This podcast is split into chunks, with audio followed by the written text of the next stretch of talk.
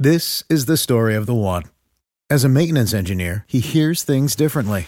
To the untrained ear, everything on his shop floor might sound fine, but he can hear gears grinding or a belt slipping. So he steps in to fix the problem at hand before it gets out of hand. And he knows Grainger's got the right product he needs to get the job done, which is music to his ears. Call, clickgrainger.com, or just stop by. Granger, for the ones who get it done. When you need mealtime inspiration, it's worth shopping Kroger, where you'll find over 30,000 mouthwatering choices that excite your inner foodie. And no matter what tasty choice you make, you'll enjoy our everyday low prices, plus extra ways to save, like digital coupons worth over $600 each week. You can also save up to $1 off per gallon at the pump with fuel points. More savings and more inspiring flavors make shopping Kroger worth it every time. Kroger, fresh for everyone. Fuel restrictions apply.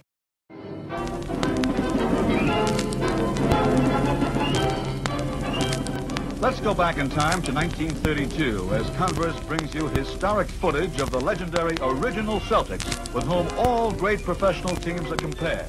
We have now taken over your radio.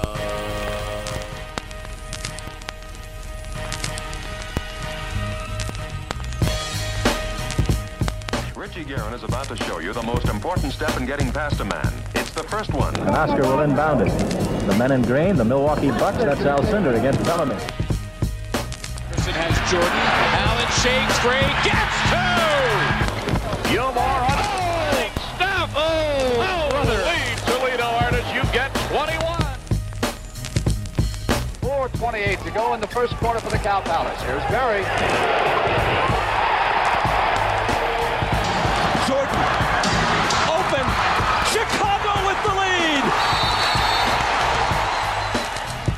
Hello, and welcome back to the Over and Back Classic NBA podcast. I am Jason Mann. Uh, with me always is Rich Kraetsch, and we are joined today by Philip Rossman Reich. He is the editor of Orlando Magic Daily, as well as a contributor to Hardwood Paroxysm, which is where you can find this very podcast. So, Philip, welcome to the program.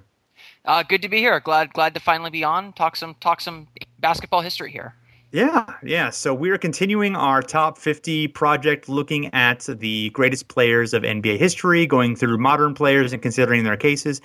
And today we're going to discuss Chris Webber. Um, looking at sort of the overall numbers for him, he is 125th all time in win shares, 173rd in win shares per 48, uh, 31st in box score plus minus, 34th in value over replacement player. Um, for some of the uh, all-time rankings, he is uh, 72nd on the uh, Bill Simmons pyramid, and he is 80th in the uh, Slam 500. He has uh, one All NBA first team, three All NBA second teams, and one third team. He has one season uh, top 10 uh, win shares per 48, uh, two seasons value of replacement player, and six seasons top 10 box score plus minus. It's interesting. The he does not rate very well in the win shares categories, but he does va- he rates very well in the box score plus minus value replacement uh, categories, which isn't that uncommon. But I'm not sure if, if Rich, I'm not sure if I've ever quite seen this level of disparity. It's a weird discrepancy. Yeah, usually uh, you don't see that. Usually, usually you'll get some guys more than not like the box score plus minus will rate them a little bit better than the win shares versus the other way around, or they pretty well are, are in line. But yeah, Webber's a, a rarity where he's he's pretty much across, uh, very very very different across the board. So that's it's interesting. Yeah. I, uh, might have to go deeper into that when we uh, get closer to making that decision about the top 50 if, if you know if Webber does come up uh, again because yeah it's very it's very it's very curious Yeah, definitely. So, um, Philip, you know, what do you think about um, Chris Webber's uh, top 50 case? You know, I, I, Webber came up, I think, in this, or at least he was in his prime during this era where there was all these great power forwards. Um, you know, I remember, you know, watching him go up against Dirk, watching him go up against Duncan, watching him go up against Garnett. They're all in this conference too, and so I think, you know, I think most of us would probably say those guys are all top 50 caliber players. Um, and so I, when I look at Webber's candidacy, I say, okay, so how does he match up to his contemporaries? And it, it's hard. It's hard not to say he doesn't stand pretty tall against them. Uh, you know, those were those were all marquee matchups in the NBA throughout the early 2000s. Um, the, you know, those are the the matchups that you circled on the calendar for the national TV games. They were they were in the playoffs uh, constantly, and and you know maybe Webber was a little bit older than than some of those guys, so maybe their primes didn't completely match up. But Webber did seem to to put his best basket basketball on uh, against against those guys, but at the same time. his team seemed to be better than he was. Like when I when I think of those guys, I think that they were better individually, and maybe that's just because Webber did more for his team because he was he was I think he was just a much better passer than than a lot of those guys outside of maybe Duncan and what he was asked to do for his team. So, uh, you know, I think I think he certainly you can I certainly think he's in the ar- in the argument, but when I, when I look at him compared to his contemporaries, you know, I kind of wonder, you know, was was was he a product of, of the team that he was he was on, uh, or or was he really that much better than, than the guys around him in, in his day and age? Uh, I think Phil, it's it's a good point. Right now, I, I, we always do this for the podcast. Sure. We look at kind of the stats, the advanced stats for error position and, and, and position all time, uh, and, and it does kind of echo what you were sort of saying. If we look at error position, uh, third in points per thirty six, uh, in rebounds per thirty six, uh, third remarkably in assists per mm-hmm. thirty six, thirty eighth in effective field goal percentage, sixteenth in win shares per forty eight, fourth in win shares, and then second in uh, value over replacement players. So that's in his era. So basically, like you said, he stands out from a point standpoint, not a rebound standpoint, but the assists I think is one of the biggest things, and it's exactly what you mentioned. I mean, he stands out as you know one of the best power forward passers of his era. Uh, when we look at all time, same deal. 11th in points per 36, 107th in rebounds per 36. So that's where he really suffers is the rebounds. But on the other hand, 7th in assists per 36, uh, 75th in effective field goal percentage, 33rd in win shares per 48, 23rd in win shares, and then 5th in value over replacement player. So again, value over replacement player really likes him.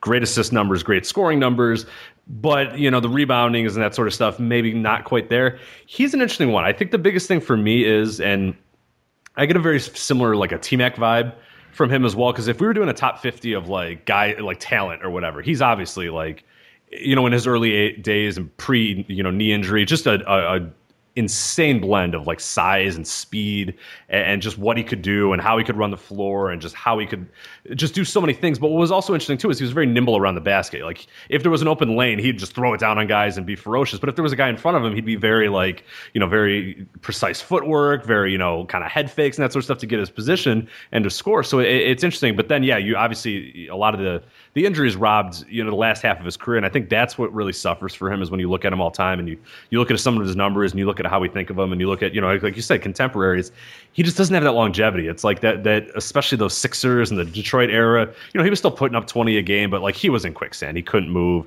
and then he just fell off like real real fast. I mean the Warriors years are just like pathetic, and the, a lot of the Detroit you know Pistons years those were just kind of there. But I, I think that's where he suffers for me more than anything is just that he doesn't have that longevity longevity. Like he, he right when he was figuring out, you know, injuries kind of robbed him, and then he just wasn't the same again. So talent wise, yeah, he probably is a top fifty if you go by performance and what he sort of achieved. I, I, I don't know. It's a tough case. Yeah, and it did take him a little while early to get going. Although the numbers were certainly there, but he, or you know, for the most part, I mean, he he, he produced still pretty well. Um, uh, but once he really made his way into Sacramento is really when he became like a star level, you know, just you know remained a, a star player. Um, but that was a relatively short period of time. So um, you know, he kind of produced er, okay on some middling teams. You know, kind of had some conflict with uh, coaches and some just early um, stuff. So that actual like prime, those prime years in Sacramento were, you know, he had you know four really good years before that that knee injury basically you know kind of made him a shell of um, of himself unfortunately and um, you know one thing for me is that I I remember that certainly the passing and certainly many of the skills, but I'd forgotten like what like an incredible dunker he was, an incredible finisher he was like around the basket. I mean, he was really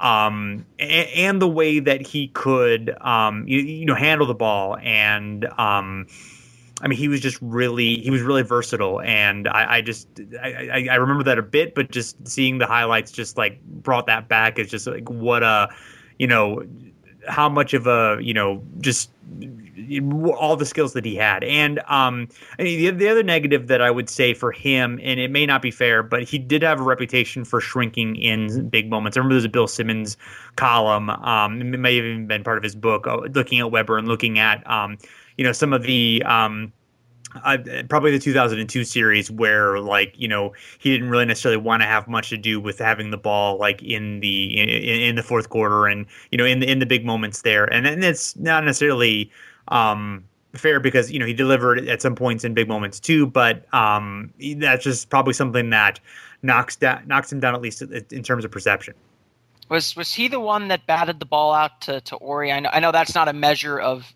anything. I think that was Divac. I, I, I, believe that was Vladi. I'm almost positive, but I, I don't recall exactly. I'd have to. I, thought uh, it was Stojakovic for some reason, but either way, it was a kick. that, that, I mean, I mean, I mean that, that, I mean, really, I think when you, I mean, to, to, to that point, almost that that that series came to define everyone on that on those Kings teams. Like that was that was their moment.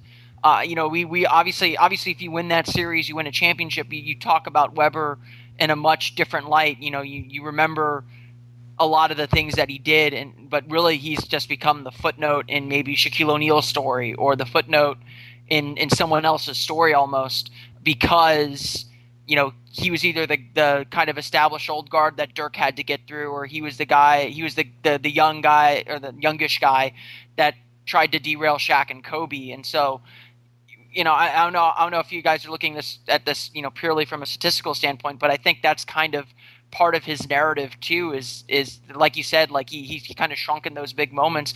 You know when when he had that big moment to really shine and and, and be the guy and, and I think a lot of people who remember that that series between the Kings and the Lakers really believed that th- that Kings team was going to beat the Lakers. I mean they were they were right there uh, you know seven game series obviously game 6 was semi controversial in, in, in a lot of ways but uh, they really were right really right there at the doorstep and once that opportunity passed him.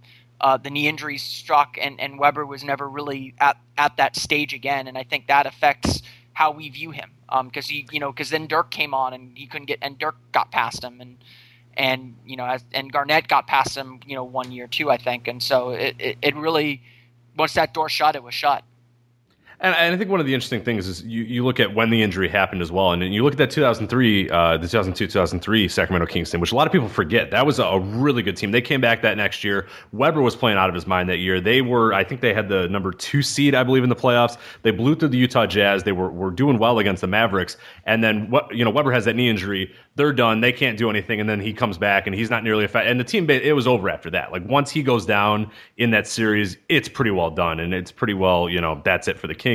So it's interesting to sort of think of, hey, and of course, you know, we can't you know, kind of fantasy or come up with fantasies of what would have happened. Hey, if he didn't get hurt, he, they might have won a championship. You know, obviously can't do that because he did get hurt. But you look at that year, and I always look at that year of like, man, I really wish we could have just seen another year of the healthy Webber. And then if they get to the same thing, say they face the Lakers or they face the Spurs or whoever they were going to face in the next. Round, if they do that, then if he still fails, then it's like, okay, you know what? This is the year that everybody sort of because it was a little fluky the year before. I mean, they they had kind of established themselves for a few years, but it was like, oh my god, these Kings kind of came out of nowhere. Where I felt like that 2002 2003 year was like, okay, we're ready to go. I know Webber always says, hey, the minute that Lakers series was over, I got in the gym, I was ready to go, and he had a spectacular year in that 2002 2003. And then the injury happens and it's all over. So it, it's it's interesting to think of what could kind of happen a with those Kings teams and a with Webber's career and his legacy if he stays healthy through those playoffs and maybe makes an NBA Finals. I mean, maybe not wins a championship, maybe not go that far, but but at least makes it to the NBA Finals, I think you have a whole different trajectory and a whole different thought about Chris Webber at that point.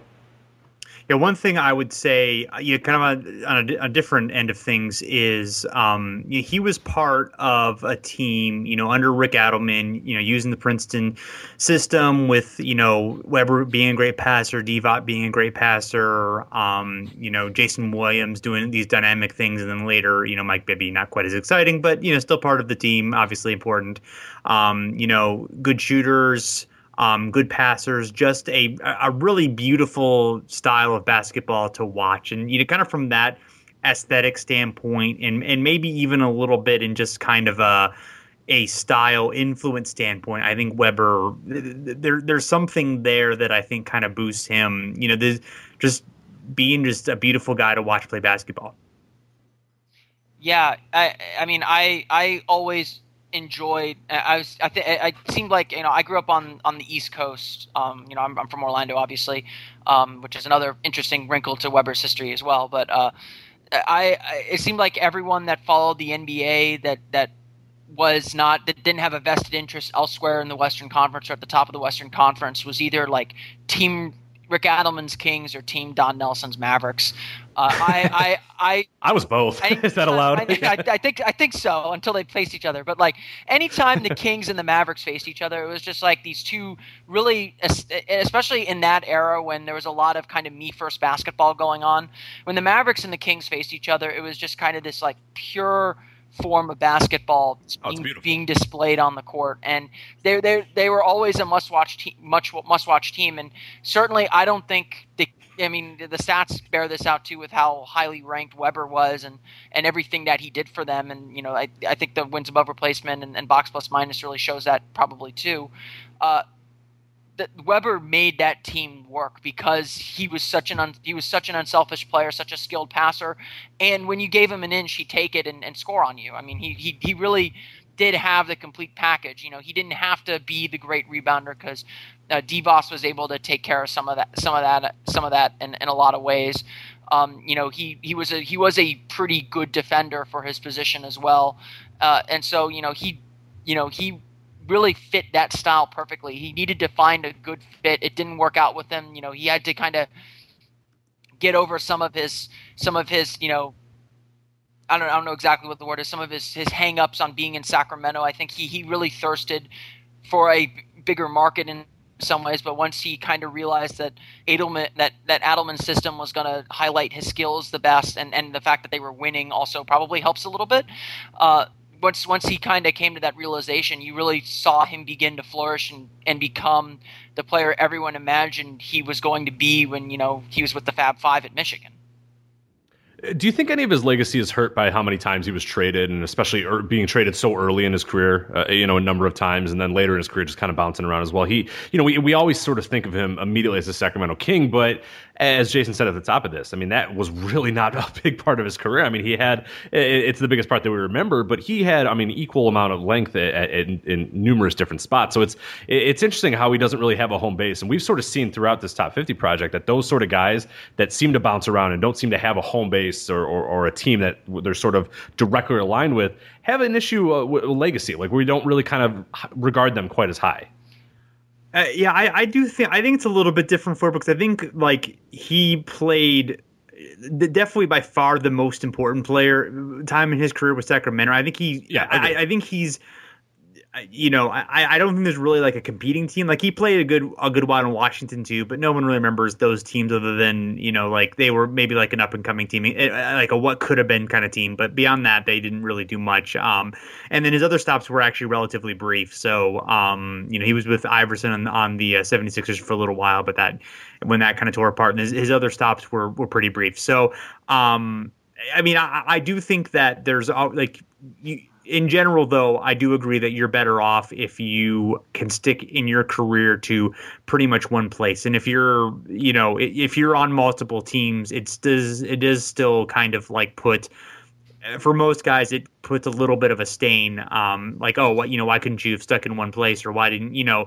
Like you know, and you know, he certainly he caused some personality conflicts or had personality conflicts of the guys that led to some of those traits. So it wasn't just like wasn't like he did nothing. But at the same time, you know, it's a little bit unfair. Sometimes just things don't work out. And obviously, when he got the chance, he delivered on an incredible level. Uh, honestly, I think I think the fact that he bounced around the league a little bit d- definitely hurts his legacy some. Maybe you know, and this is no offense to the good people of Sacramento um, and and the Kings franchise and what they built in the early 2000s, but being in Sacramento may hurt his legacy too, just because Sacramento's you know kind of this out of the way market. You know, very it's the smallest market in in the NBA. Uh, there's not a lot of history there. I mean, he is he is pretty much him and Mitch Richmond are pretty much the history of the Sacramento Kings. And you know, ever since Webber left, they've been kind of an organization of dysfunction. And so, I think kind of you know kind of like how I mean Oscar Robertson's you know same same franchise more or less, but Oscar Robertson's maybe a little less so because he has you know the statistical seasons that he had and and you know a lot of people consider him a great guard but he isn't kind of universally celebrated in maybe the way he should because Cincinnati no longer has an NBA team and you know he really spent the latter part of his career in Milwaukee uh, so it, you know in some of the same way you know no one care. I mean, again, no offense to Kings fans. I I love Kings fans. They're the best. They're one of the best in the league. But nationally, the Kings don't move the needle, and so he almost to get the recognition that you know maybe his career merits, he needed to get to a finals or win a championship, and or, or at least challenge the Lakers multiple years, be you know like a bigger part of that story of that you know main story that we tell about the NBA. And you know, I think the other thing that maybe drags down Webber's career a little bit is the fact that the the you know there was so much controversy around his college career. Um, I, I don't think that ever left him. That you know the Fab Five, a never won the national championship at Michigan, and b had all their wins wiped out. I mean, I, I, I you know, I know we're Yeah. talking maybe about NBA stuff, but you know, Sure. Webber troubles seem to follow Webber around, especially in the early part of his career, and you know, f- you know, for whatever overtones you want to put into, you know, how Webber acted and, and what he did while he was at Michigan, and, and there's certainly a lot that could be written about that as well. Um, you know, people view that how they view that, you know, rightly or wrongly, and that that definitely affected how you know we tell his story. Uh, I, I looked at the video. It is uh, it is Divac that uh, Okay. that volleyballs the ball back to uh, Robert Horry. So he is the man in question. So they're they're all there. Stay, they, it was it could have been any of them. I mean, they're all basically right by the ball. It's just it's it's it's it's the JFK tape of, of the NBA. right. exactly right. Right. Yeah. Uh, so, a- a- anything else you guys wanted to talk about? All right. Yeah. Oh, go ahead, Rich. Uh, For me, yeah, for the me Webber, I have a tough time with top fifty, and, and I, I I really do love Chris Webber, and I thought he has all the skill and all the talent and whatnot to do it. It's just that back end of his career is just not there, and like you said, the beginning's not quite there either. It took him a little while to get going, and once he got going, he was there for a while, and then it just sort of falls off, and and the way it fell off was so spectacular. I mean, those Golden State Detroit years are just like ugh, like you're watching him play, and you're like, who is this guy? Like he can't move, he can't do anything. Like still could score because he still had the skill, but it's just all that was lost. Everything that was Chris Webber about Chris Webber was gone, and, and it really does hurt. So for me, that that's kind of why I would probably put him in the not. You know, I would have him outside of the top fifty, even though you could, I think, make a reasonable argument for him. But I just I, I don't know if the longevity there and the full career is there for Webber, unfortunately. Yeah, I kind of agree. I mean, I I do think that the fact that he rates so well in the in in the box score plus minus uh, value replacement metrics, I think it's worth it kind of a deeper look. But um, but yeah, overall, I, I do think he's just gonna he's gonna fall short. Yeah, I, I, I agree. Um, I you know I just I think the longevity is, is my big issue with him. Um, you know he obviously had a lot of very very good years. Um, just not a very lot of very very good years at the very very top, which is I think you know when you're talking about top fifty, that's that's where you need to be. Definitely. So, uh, Philip, thanks so much for uh, joining us. And, uh, and and where can everyone uh, find you on uh, on Twitter and such? Uh, the best place to find me is at O Magic Daily. All right. Well, uh, thanks again. And uh, thanks everyone for uh, checking us out. You can find us at hardwoodparoxysm.com. And uh, we are on uh, iTunes, both the Hardwood Paroxysm Network and our podcast over and back. We would love if you would g- give either or both a rating and a review. Let us let people know that it's great. That helps spread the word. And um, you can find our forums at overandbacknba.com. And you can find us on Twitter and Facebook at overandbacknba. So uh, until next time, thanks for listening and goodbye.